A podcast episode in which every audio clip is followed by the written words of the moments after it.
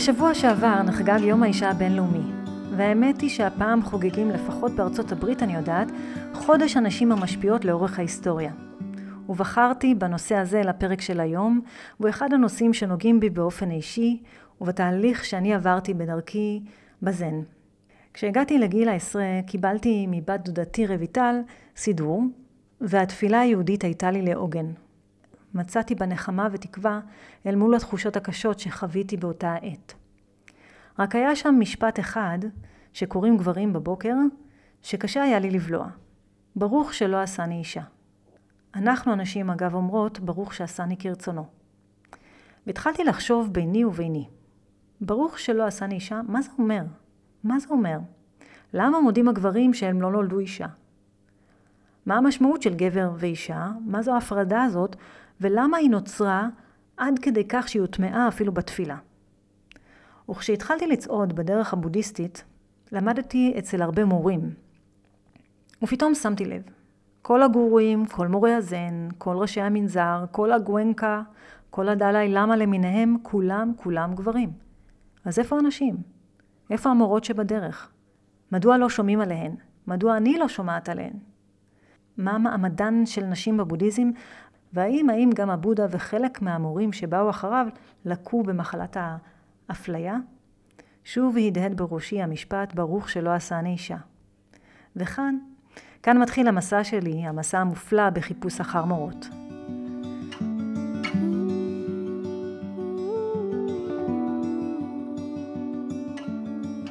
ברוכים הבאים לפודקאסט הירח לא נרתע. שמי שרון חסיד אדמוני, מורה ומתרגלת בדרך הזן, והפודקאסט הזה בא לשתף אתכם מזן בחיי היום-יום.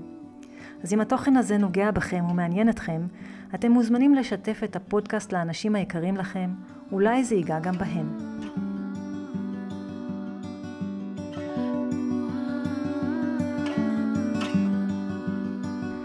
ואני רוצה להתחיל את הסיפור הזה דווקא מהאמצע, מאמצע הסיפור על נשים בבודהיזם. לכן בחרתי בסיפור, סיפור הנדר של טרה. הסיפור מיוחס לתקופה שבה התמזגה המהיאנה עם הטנטרה, מה שיצר את הזרם הטיבטי, הווג'ריאנה. זו הייתה התקופה הראשונה בה החלו להופיע הבודות הנשיות. בפעם הראשונה נשים החלו ללמד גברים. אבל נשים אלו נחשבו בקהילה הבודהיסטית לעוצמתיות והיו ליוצאות דופן בעיניהם. וזה סיפורה של טרה. טרה הייתה נסיכה, ירח חכם משמעות שמה. היא ידעה את הדרמה בגופה, ברוחה ובנפשה. היא הלכה בה, תרגלה בה, נשמה אותה. להשתחרר היא ביקשה למען כל היצורים הברואים. להציל את האנשים מסבלותיהם זה כל חפצה. יום אחד פגש בה נזיר וראה את עוצמתה וחוכמתה.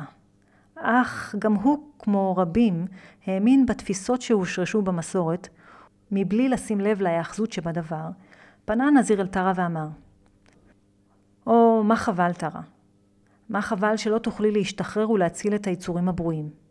מה חבל שתצטרכי לשוב לכאן בדמות גבר כדי להשלים את התהליך ולהגיע להערה, ורק אז, רק אז את תוכלי להציל את היצורים הברואים. אך טרה, שירא החכם ניבט בעיניה מה שנקרא, השיבה לו בבהירות. אין אישה, אין איש, אין עצמי, אין אדם, אין הכרה. איך הטיפשים הארציים מוליכים עצמם שולל כל כך? טרה לרגע עצרה והרהרה בינה ובינה. אלה הרוצים להתעורר בגוף של גבר באמת באמת רבים הם. ואכן, אלה הרוצות, לפחות בתקופתה של טרה, לשרת את היצורים הברואים בגוף אישה מעטות הן. אם כך החליטה טרה. מי ייתן, נדרה טרה, מי ייתן עד ישתחרר אחרון היצורים, אפעל למען היצורים החישתיים בדמות אישה. וכאן, כאן הסיפור של הפרק הזה מתחיל באמת. אז הבודה גותמה סידהרתה היה מהפכן. כן, מהפכן. הוא יצר מהפכה חברתית עמוקה בחברה שלקתה ועודנה במעמדות אפליה והדרה, החברה ההודית. אך הבודה במסדרו שמט את תפיסת המעמדות הקסטות, וכך גם נסיכים שנכנסו למסדר והיו לנזירים, עת הוסמכו, היו צריכים לקוד לרגליהם של נזירים בכירים מהם, גם אם הם נמנו קודם לכן עם מעמד האנשים הטמאים, המעמד שנחשב לנמוך ביותר בהודו. וכך, לא עוד עשיר או עני, לא עוד טמא לא טהור, לא עוד גבוה לא נמוך. כל מושגי המעמדות נשמטו. לכולם הזכות הטבעית להתעורר, וכולם כולם יכולים לה, אמר הבודה. אבל הבודה לא הלך עם המהפכה שלו עד הסוף, לפחות לא בהתחלה משום מה. בהתחלה הוא לא הכניס נשים על שורות נזיריו. מדוע? אולי פחד? אולי חשב שהחברה ההודית השמרנית הזו לא בשלה לזה עדיין? אינני יודעת. אבל בהתחלה כשביקשו נשים להצטרף ולהיות לו לתלמידות, הן נענו בסירוב. היה זה אחיינו אננדה שסלל את הדרך לכניסתן של נשים למסדרו של הבודה. כאשר אמו החורגת של הבודה, בכבודו ובעצמו, פנתה אליו, אל אננדה, שיסייע לה להיכנס אל המסדר של בנה, לאחר שנתקלה בסירובו של הבודה. האם לכולם טבע בודה? שאל אננדה את מורו. כן אננדה, ענה הבודה, כולם בעלי טבע בודה. אם כך השיב אננדה, האם נשים גם הן יכולות להתעורר? כן, השיב הבודה. אז מדוע, מדוע נשים לא יכולות להצטרף אל מסדר הנזירים שלנו? הקשה אננדה. הבודה ששמע את דבריו של אננדה, הבין את פשר שאלותיו המכוונות, ואישר את כניסתן של נשים ללמוד את תורתו. אבל למרות שנשים הותרו להיכנס, מעמדן היה שונה בתכלית ממעמדם של גברים. הם ישבו מאחור, לצד הילדים. לקחו על עצמם כ-311 ואולי אפילו 350 כללים, בעוד הגברים נטלו על עצמם 227 כללים לעומתן. הנשים נחשבו בתוך אותה סנגה נחותות מן הגברים. הערימו עליהן קשיים בדרכן להסמכה. בקרב רבים מתלמידיו של הבודה, גם בשנים הבאות שלאחר מותו, רווחה אותה תפיסה כמו בסיפורה של טרה, שנשים לא יכולות להתעורר אלא בדמות גבר בלבד. בכתבי מלרפה הטיבטי נכתב שלידה בדמות אישה היא למעשה לידה נמוכה בשל חטא, ולכן אין להן, לנשים, הזכות או היכולת להתעורר. מורים בכירים בחלק מן הזרמים תיארו אפילו את הנשים מסוכנות, מלאות בתולעים, דחויות למראה, מרעילות, על מנת להרחיק את תשוקתם של הגברים מהן. כך, גם כשקיבלה אבלוקיטשוורה, קוואנין, בודיסטוות החמלה, דמות נשית, שעליה בהחלט אני אקדיש פרק שלם, טענה המיתולוגיה הבודהיסטית כי תחילה הייתה איש ולא אישה. אז מה קורה כאן? האם הבודהיזם שוביניסטי? הבודהיזם מן הסתם גם הוא הושפע מן החברה והתפיסות שרווחו על נשים חדרו את קירותיו. אבל לאט לאט ככל שחיפשתי ראיתי איך בכל הזרמים של הבודהיזם נשתמרו סיפורם של נשים שהתעוררו. אולי בחשאי, אולי לא קיבלו את אור הזרקורים שהיו ראויות לו, אבל נשמרו. ועוד יותר, מורים רבים, גברים הכוונה, ותסלחו לי כרגע על ההפרדה בין גברים ונשים, זה רק לשם ההסבר, ידעו את שידעה טרה, לא אישה, לא גבר, לא עצמי. ולכן תמכו גם בנשים שרצו להיות לנזירות, להתעורר ולסייע לכל היצורים הברואים. אז נכון שסיפוריהן של הנשים המדהימות שהיו למורות כמעט ולא סופר. שמותיהן לרוב לא הוזכרו, פרט לאזכורים מעטים. או הם זכו לכינויים כמו האישה מן הפונדק בסיפור התעוררותו של זן מאסטר דוקסן הגדול, למרות שהיא-היא הייתה זו שעוררה בו את ניצוץ ההתעוררות. או האישה הזקנה על אם הדרך בדרך לתה שאן בסיפורו של ג'ושו, וכיוצא באלה. אבל היו גם מורות גדולות ששמן הוזכר, ואף הלך לפניהן כמו הנערה סול, או כמו צ'יונו, מוגאי ניודאי, שאת דבריה משננים עד היום בשירת הבוקר בחלק ממנזרי הזן ביפן, שאת סיפורה אני אספר בהמשך. אז למרות הקשיים, למרות הקשיים נשים הפכו לנזירות וזכו ללימוד הזה, ומורות מצאו את דרכן גם בעת העתיקה. אבל השינוי הגדול במעמדן של נשים חל במאה ה-20 והמאה ה-21, כשנשים הערביות החלו להצטרף אל המנזרים והטביעו שם שינוי. ובכלל, נפתח הלימוד הזה ויצא אל מחוץ לשורות המנזר, כך שאנשים כמונו מן המניין יכלו ללמוד את הלימוד הזה, מה שאפשר לכניסה של נשים רבות. ואם נחזור לרגע לבודה ואננדה. מי שהתיר הבודה לנשים להיכנס למסדר תלמידיו, יש שייחסו אליו את האמירה שצירוף הנשים אל הסנגה יקצר את חייה ב-500 שנה. הבודה צפה שהסנגה תשרוד כאלף שנה בלבד. אך אין ודאות לגבי אמירה זו המיוחסת לבודה. יש הטוענים שהדברים הללו נכתבו בכלל על ידי נזירים פטריארכליים שבאו אחריו. אבל הנקודה המהותית כאן היא ההאחזות שלנו בהגדרות. זה המפתח לכל הסיפור הזה. כל עוד התודעה ממיינת, מקבלת עוצמה, ואנו מאמינים ונאחזים במיונים שלה, יהיו מושגים כמו אישה וגבר, שיבואו עם כל הנרטיבים והמטענים שאנחנו שמים עליהם, ולא רק בבודהיזם. אבל זאת אשליה. זן מאסטר סונג סאן סונים פעם נשאל על ידי אחת מתלמידותיו, האם אישה יכולה להתעורר? סונג סאן סונים הביט באישה ומיד ענה, לא. האישה הצעירה כעסה על תשובתו של המורה הקוריאני. איך יכול להיות שאתה אומר את הדברים הללו? חשבתי שאתה מורה גדול. חשבתי שאתה לא כמו אותם מורים שטוענים שרק בדמות גבר יכולה אישה להשתחרר. חמתה עלתה כל כך, ובשעה שהיא מטיחה בו את כעסה, היא שמה לב שהזן מאסטר יושב בשקט וממתין. היא לקחה נשימה, הסתכלה עליו, וכששבה לשקיטה, הוא ענה לה. כל עוד אישה נצמדת לתפיסה אישה, היא לא תוכל להגיע להערה. כי האחזות בתפיסה הזו, ולמעשה האחזות בכל תפיסה, מונעת מאיתנו להשתחרר, כיוון שאנחנו אחוזים ברעיונות שווא שיש לנו על המציאות. אבל הוא המשיך ואמר, באותה מידה, גם גבר, אם יאחז בתפיסה גבר, גם הוא לא יוכל להגיע להערה, גם הוא לא יוכל להשתחרר. התפיסות הללו מערפלות את ראייתנו. הן, התפיסות צבועות בכל כך הרבה אמונות קדומות, נרטיבים, רגשות, שאי אפשר לראות.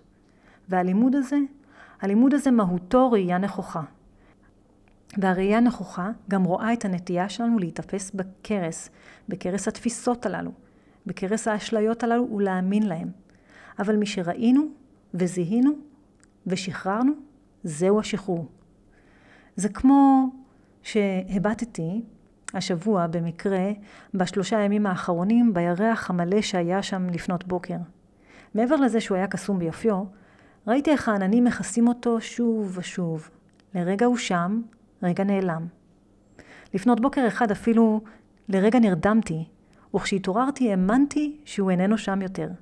רק שהירח נשאר עד השעה חמש בבוקר.